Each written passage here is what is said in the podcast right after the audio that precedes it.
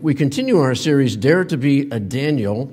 This morning we're looking at facing lions, and it is one of the most dramatic and powerful stories in all of Scripture. And you'll recall that uh, Darius or Cyrus the Great, known as Bo, has come into the city and has uh, conquered Nebuchadnezzar's uh, grandson and has taken over.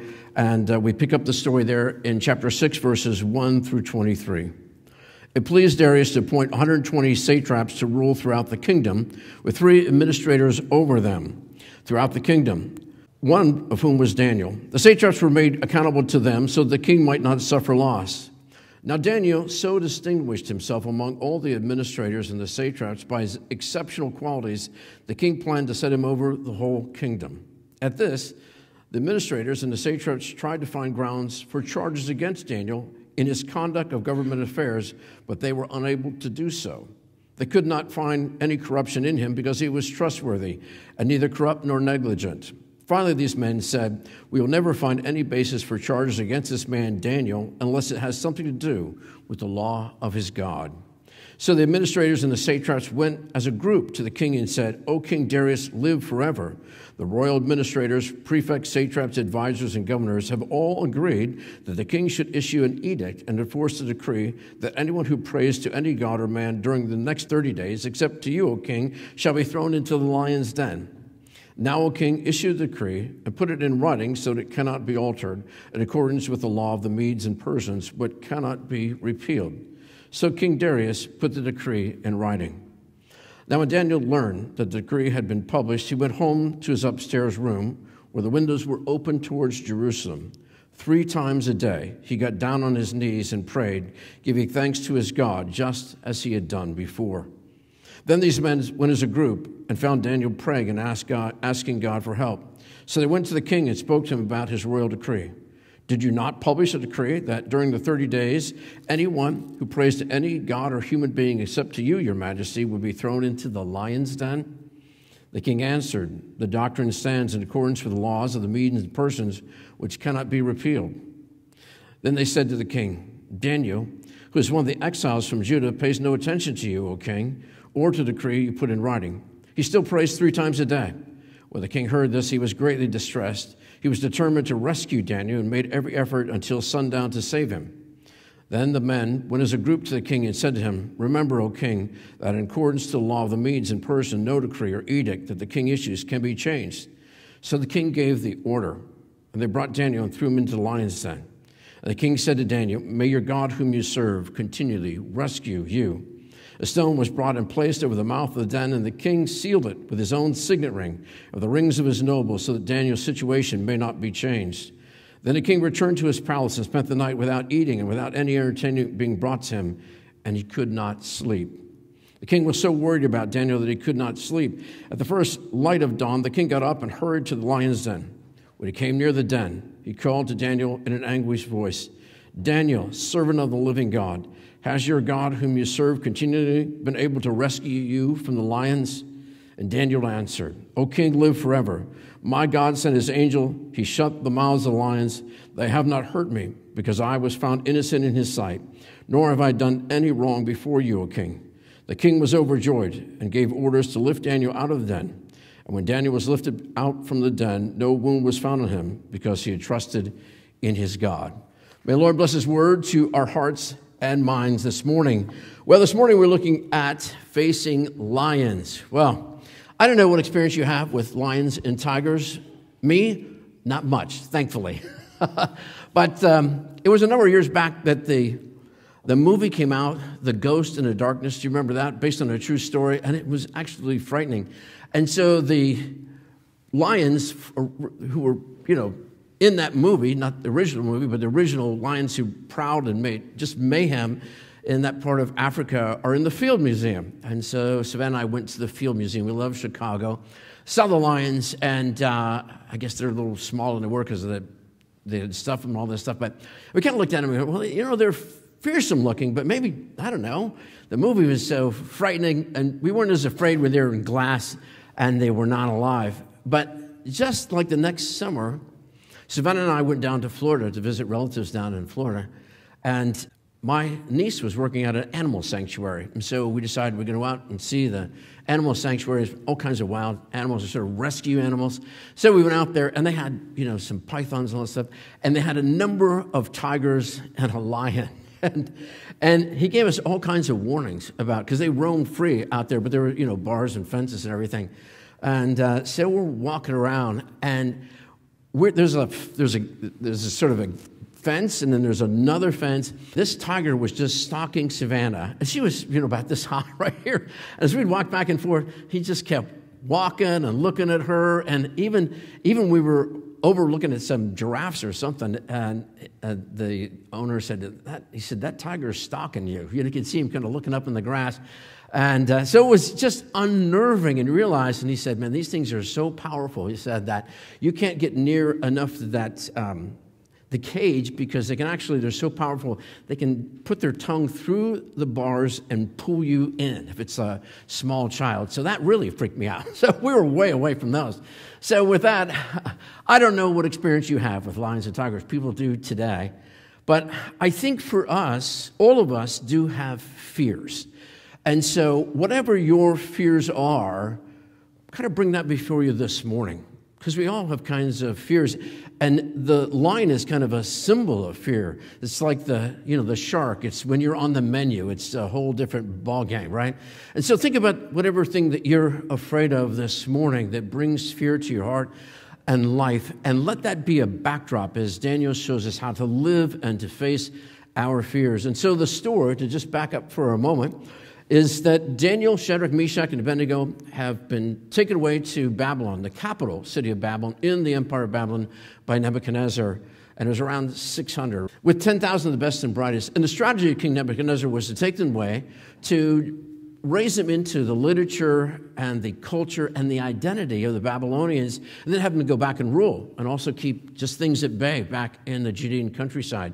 And he had just wreaked havoc in the countryside. He had conquered Egypt, the Assyrians, and now was the empire, the reigning empire in the Middle East. And so um, their first reaction would have been to rebel, but they get a letter from Jeremiah from back home. And Jeremiah tells them that the word of the Lord whispered to him through the Holy Spirit that they were to do four things, which was to live and settle, in other words, to not uh, stir rebellion, but to build relationships, but to keep strong values. In other words, to be salt and light in the world, and to be a blessing, which was really radical because these were enemies of the people. But God, through blessing them, was going to bless them somehow, and finally to trust God. For I know the plans I have for you, declares the Lord plans to prosper you and not to harm you, plans to give you a hope and a future, a promise to us as well. And so Daniel, Shadrach, Meshach, and Abednego first face smaller trials in life. And sometimes through the tiny test of life, God builds us for the bigger battles. It was through diet at first, which seems like a small thing. It was in many respects, but they stood firm on that. And God proved to be faithful. And then it was through a dream. And Daniel was brought forth to interpret this dream, and he had tremendous courage because it really was against Nebuchadnezzar, who was the most powerful ruler of that time.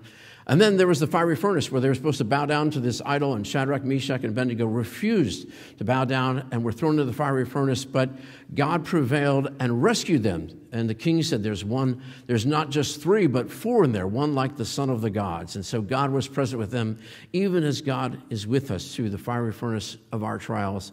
And then Daniel proclaimed that the king uh, needed to humble himself, or he would be like a cattle in the field. The king refused to. And then it, that happened about a year later.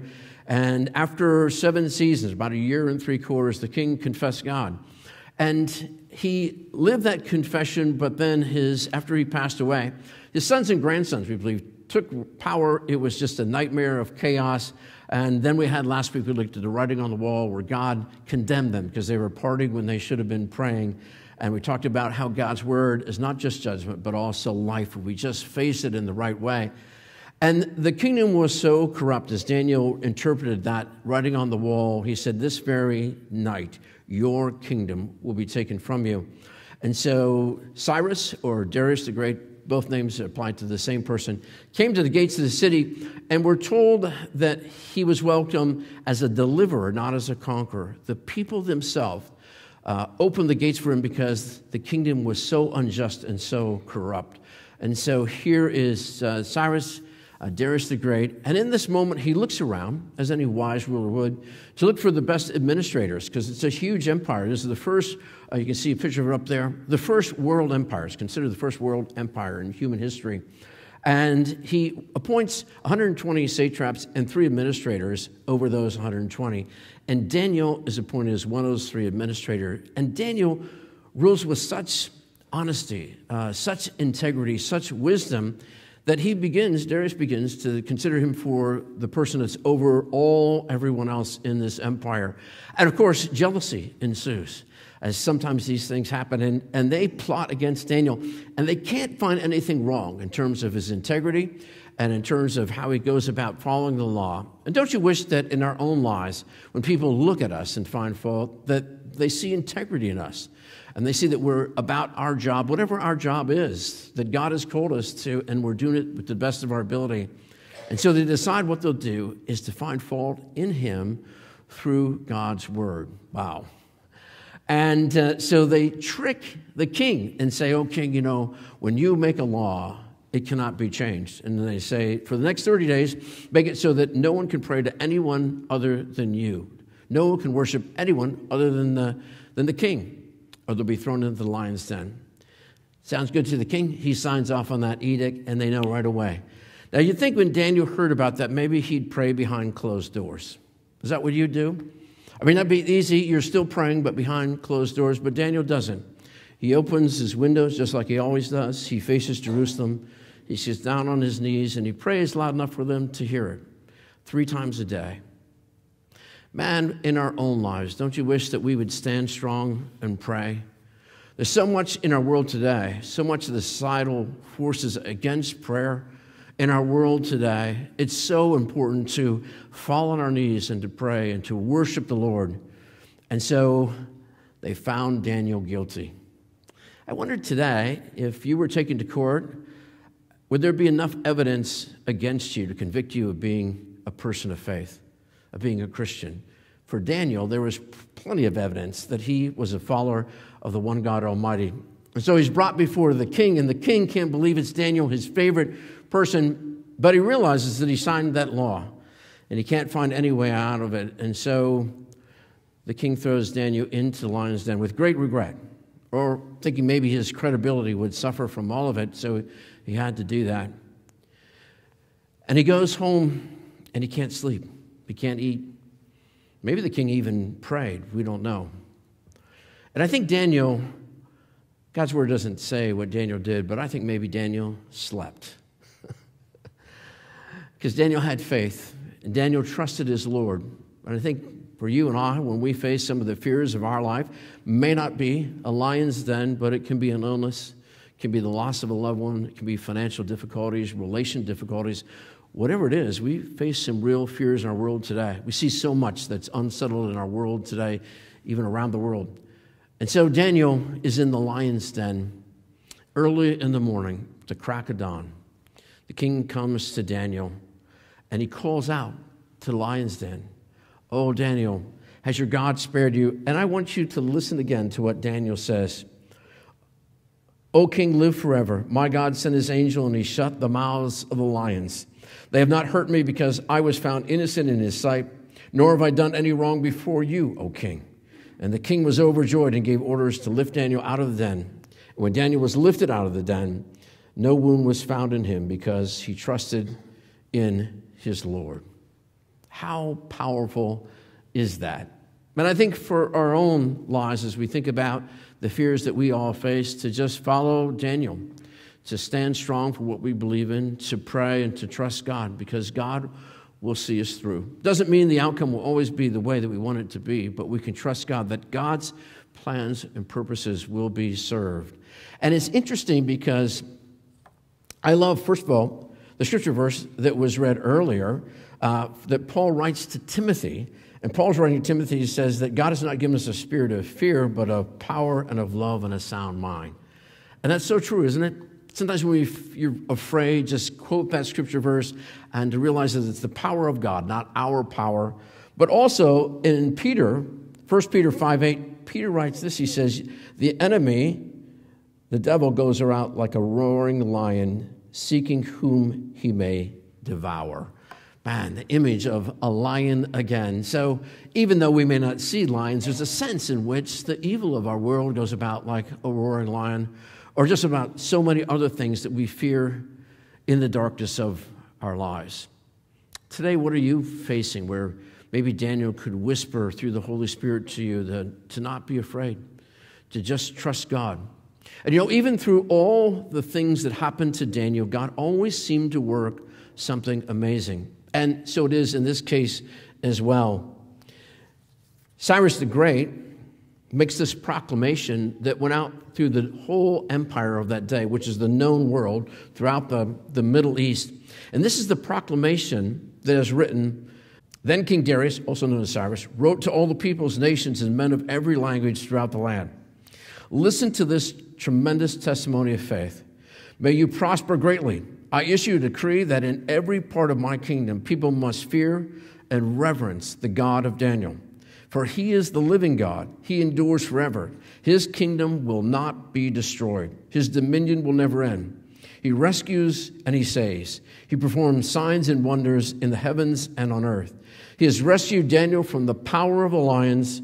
So Daniel prospered during the king reign of Darius the Cyrus the Persian. Wow, man. The king ends up making the proclamation about the God of Daniel, Shadrach, Meshach, and Abednego.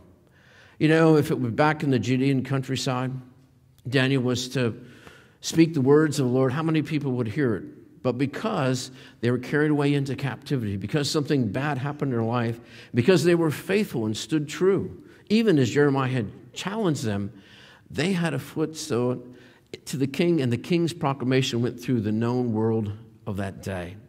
That is so powerful. And there's something else that's interesting as we are in November now, and the end of this month we'll be looking at Christmas. A lot of times people will wonder about the Magi, right? To shift gears, jump over Thanksgiving for a minute. And they'll say, How did the Magi ever know of a promised Messiah? There were rumors of this throughout the land. We always think of the three magi, we think of, we think of usually Africa and India and the land of Persia. Maybe it was this proclamation that would echo through the land for 400 and some years until the Magi saw a star in the sky that awakened them. And they searched through all the wise men writings and they found the proclamation of Cyrus the Great. Could it be? Well, it certainly is a possibility. Paul writes, All things work together for the good of those that love God, who've been called according to his purpose. And in this moment, as Daniel, Shadrach, and Meshach, Abednego faced a ruined countryside, were taken away to the capital city of Babylon, and didn't know what to do, but were challenged by Jeremiah to build relationships but to keep strong values, to be salt and light in the world, to be a blessing that God was somehow going to bless all nations through them, and they trust God. And interestingly enough, who was it that proclaimed the Israelites could go back to the Judean countryside and rebuild the temple? Darius the Great, Cyrus the Great who put a tax and helped fund the temple to be rebuilt. Pretty powerful. I don't know what you're facing today that seems as scary as a, as a lion in a dark den. That's pretty frightening. But know this the God of Daniel, Shadrach, Meshach, and Abednego is still on the throne. The lion of Judah and Jesus Christ is greater than any lion in any den that could make you afraid and fearful in all of life. And so I challenge all of us, whatever fear that we're facing, to do what Daniel did to stand strong, to pray, to trust in God Almighty. Daniel didn't know how it'd turn out when he opened the windows, got on his knees, and prayed three times a day. But he knew that was the right thing to do, to be faithful. So, for all of us, for whatever we face. God has not given us a spirit of fear, but of power, and of love and a sound mind. Paul knew it, Daniel knew it, Timothy knew it, and the saints throughout the ages, as we think of this as All Saints Sunday, and read the names of our friends and family that have gone before us, and remember too the saints, our forefathers and mothers who stood strong in the faith against all kinds of challenge and adversity. Remember that whatever fear we face, our God is still faithful. Amen? Amen. Would you join me in prayer? Lord, as we think about Daniel facing the threat of lions and his faithfulness to you, knowing that he could trust you, knowing that he could fall on his knees and pray, and you would answer. We too face fears in our lives. We pray that you help us with faith and trust in you to be like Daniel and to pray and to stand strong, trusting that you have us in the palm of our hands. We pray this in Christ's name, and all God's people said, Amen.